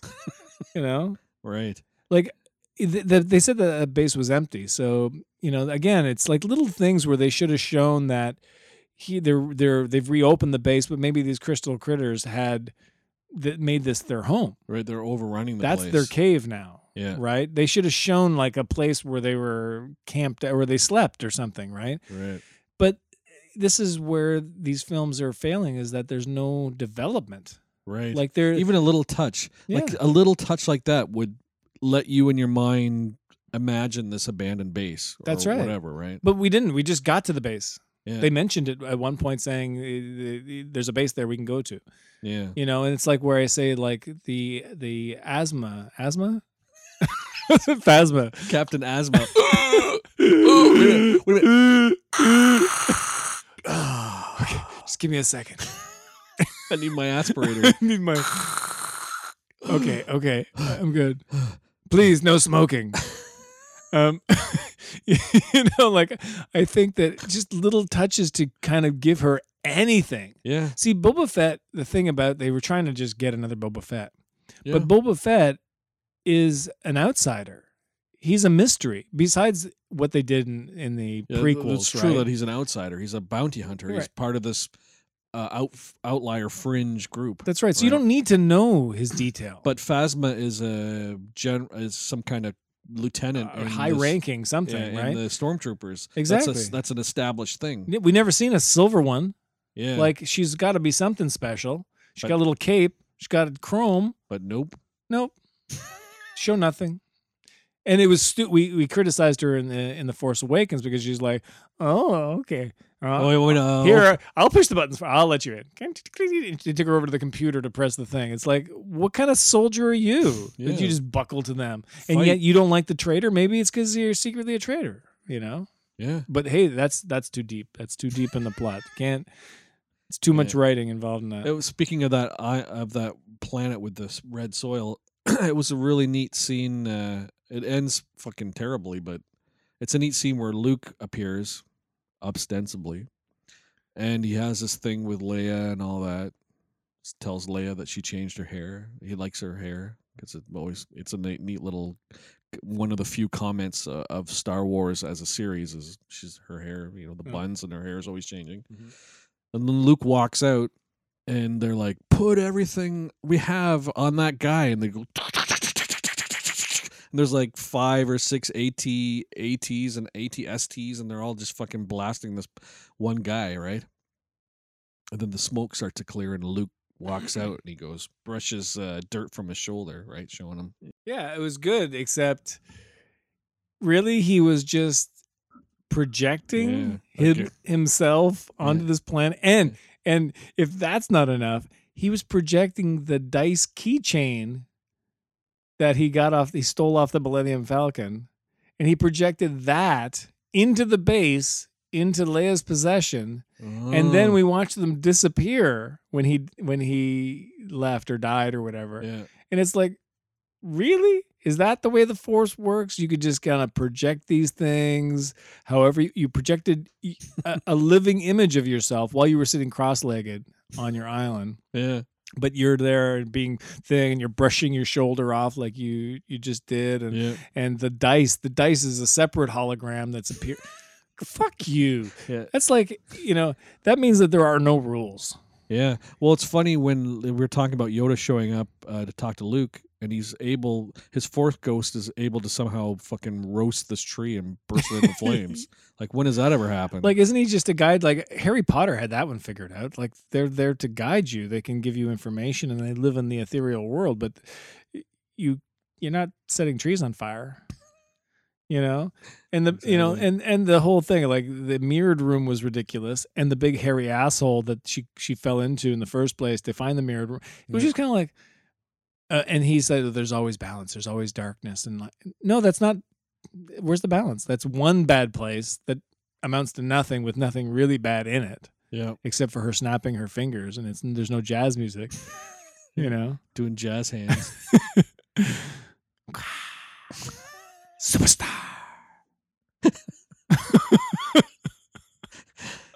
it's fucking worthless. All, all I know is, This movie's sliding from a six to a one. all I know is this, you know, what's the purpose of the middle film in a trilogy? Is to fucking carry the story along. the middle film. It's right there. It's a middle finger to fucking audiences.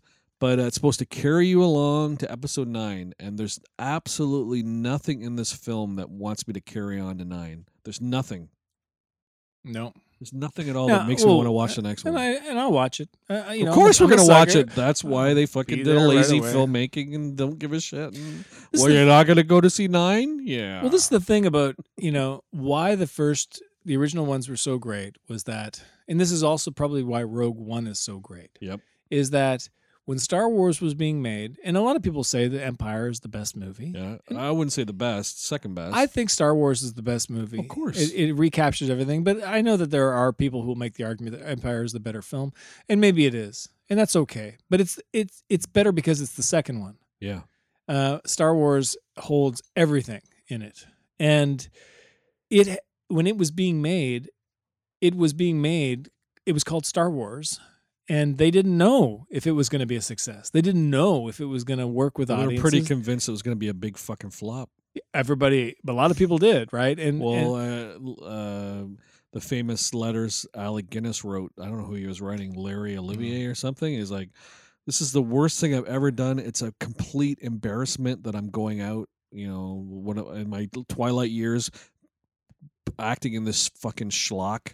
Like he just savaged it. oh, and he He did. thought it was the worst thing But ever. even after it was a success, he still said he, he savaged it. He said to kids, "Oh, stop watching these movies. They're, you know, like fuck you." Like uh, Alec yeah, didn't he? Isn't there a isn't there a story where a kid came up to him asking for an autograph Yeah. and he just berated this little he, he did what Shatner did in this SNL sketch, basically. Get a Don't you have life." a life? Uh, Except in English. Oh, don't you have a life? Um, I say, you're really watching these stupid films. You're a right idiot. Mommy, Obi Wan doesn't like me. well, you're gonna have to be better. All right, but it's sort of like you know it. It was being made thinking that regardless of whether it was a hit or a failure, Yep. that there was a very good chance that it was a one movie. It was one, Yep. you know, and we all thought that chapter four at the beginning was just an obs- uh, oddity, Yeah. right? Yeah. And I don't know if I, you know, and again, I don't even know if I noticed that it said chapter four. Um, On the crawl, right? In the crawl, in the opening crawl. Yeah. but it's sort of like, and then when they made the second one, they had this huge, huge hit. You know, nobody had ever seen anything like it. They have lineups around the block endlessly, like that and Deep Throat. They're the two, you know, like best Yeah. things that happened in the '70s with lineups, right? And sold out nights, night after night. Yep. But then, so they make a sequel, and Empire Strikes Back, huge hit, and then two years later they make Em- uh, Return of the Jedi, and it's just kind of whatever, womp womp. Uh, But you know, if you look at those three movies in Yep. that way, you can you can apply that to any other movie, right? Uh, aliens, back to Aliens, right? You have Alien yeah. by the skin of their teeth. Did they make that movie? Yeah. Low budget, whatever. People Yeah. loved it. Then they make a second movie that has a bigger budget. They've got a little bit more comfort, a little bit more elbow room. Yep. They make a better movie. Yep. And then we don't even have to say what happens after that. Well, there were only two alien films. There were only two alien films. exactly. Just like there was only three Star Wars films. That's right. Star Wars Empire and There's Rogue, four. Rogue One. Yeah. Star Wars Empire. yeah, that's right. and so The Star Wars Empire, and then they had to tell the story before Star Wars, so right. they did Rogue One. we could just say it's Rogue One, Star Wars Empire. That's it. Yeah, And uh, the real trilogy. that's it.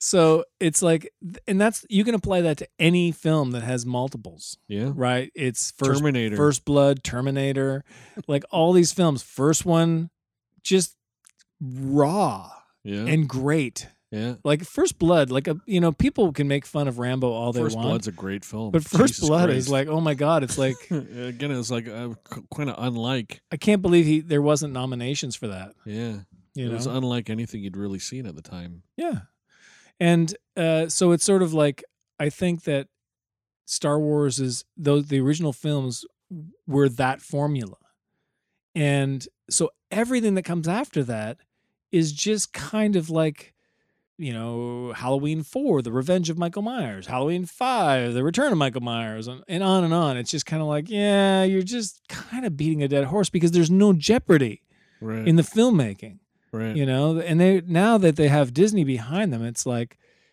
disney is has you know a scientific formula they say this is what's going to sell and we have licenses that are the best of the best you know Right. star wars is like printing money Yeah. you know and that's why they paid a billion dollars for it Yeah, and they got a good deal. yeah This this one's made 1.5 billion. One movie, yeah you got your return. Of course, we also forgot the Porgs. Got to talk about the Porgs. yeah that's cute that's cute I liked. Uh, they're kind of the Porgs were kind of like the tribbles of Star Wars. They're Yeah. like showing up everywhere. You got one, and then all of a sudden there's like five, and then the fucking Millennium Falcon's full of it. Chewie's like knocking them off the fucking console. yeah they were cute you know like They go to they go to hyperspace, and the one porg gets squished up against the window. yeah cute Cute, yeah, they're cute. Like. Jar Jar Binks. Jar Jar Binks is pretty fucking cute. No, he's not. Oh, that's, that's not cute. That's stupid. I don't know why, but I I, I somehow imagined Chewbacca as more of a vegetarian. I don't I don't know why that he's is. eating a. It kind of looked to me maybe that he was eating a porg. he he was roasted a Yeah, he pork. was eating eating a pork. Really? And that- was he? Yeah. Because that puts a whole spin on that. There's porgs around him watching. But that's him why they're watching porg. him with the big eyes, right? Fuck. And he's sitting there and he's like, "You're he's ruining you're ruining my my meal." and the, the porg is sitting there with big tear filled eyes. You're eating my mom. And eventually Chewbacca puts the food down. Right? He's ah, f-, you know, you've ruined my dinner. I've lost my appetite looking at And, you. you know, I guess, you know- your mother. He's got like you know canine teeth, and yeah, he's kind of dog like, and I guess he would be. Well, in what was it, Jedi? They he reaches a big chunk of raw meat, and that's why they get trapped, right? I don't know. I guess you, you never see them really eat too Mm. often in these movies. No, you don't in Star Wars. No, Like you don't. I'd love to see that. I like the you know on on one of these big well, actually, you saw imperial it in ships have a, a you know Smorgasbord? cafeteria. Smorgasbord. You saw it in um, the Star Wars Holiday Special. They have a Life Day. oh yeah, They have the Life Day banquet, and they're like because that's like eating the eating the eating the potato salad and the beans. you know we should do know, a pod- podcast on that on that You know, Christmas really special should. In fact, I think I'll make one. There we go. Episode two. with lots of special guests, just like the the special. guests that have just disappeared. That's right. We'll we'll have our own Bea Arthur. Anyway, is that everything covered? I was going to say Bea Arthur left. Bea Arthur will be offended by something I said and then quit. Yeah, something, some sexist comment. The you make. desexualization of uh, Bea Arthur will the little birds on the storm off. island. storm off. Well, it looks like it's time to put our porgs back in their cages. Porg. I want to thank Chad for joining me tonight Thank you for having me, Bill. and you for listening. You can find supplemental material pertaining to the stuff we talked about and other things on our Facebook, Twitter, and Instagram feeds. You can also search for Nerd Stocking Channel on YouTube to find our library of top notch, high quality videos there, including a video of Chad um, recreating the s- scene of Luke on the island with a cow in the pasture of I, I'm amazed that you were you were lac- Listowel, Ontario. lactating, Bill. You really got into you're like a method actor. Ah, that's right. That wasn't easy. You have to hang around pregnant women so that you too would. And you really, s- you really splashed my milk in your face with real lecherous look on your face. So it was like flash dance. It was bent over a chair. it was so bad. Oh my god, the worst, worst moment in Star Wars history. Luke, Luke milking the uh, creature. Mil- Luke milking a rubber teat. I'll never get over that. That's um, you know, uh, I'm something I'll never get out of my head. Oh, you know, it just occurred to me. I know that you're signing off, Yeah. but I think you missed. We sign off again. I think we do this again, but but I think Alright. that that you know, we were going to break down the characters Oh right. just to see if anybody did anything. All right, set it up. All right, so Poe. Poe Dameron. What did Poe Dameron accomplish or do in the Last Jedi?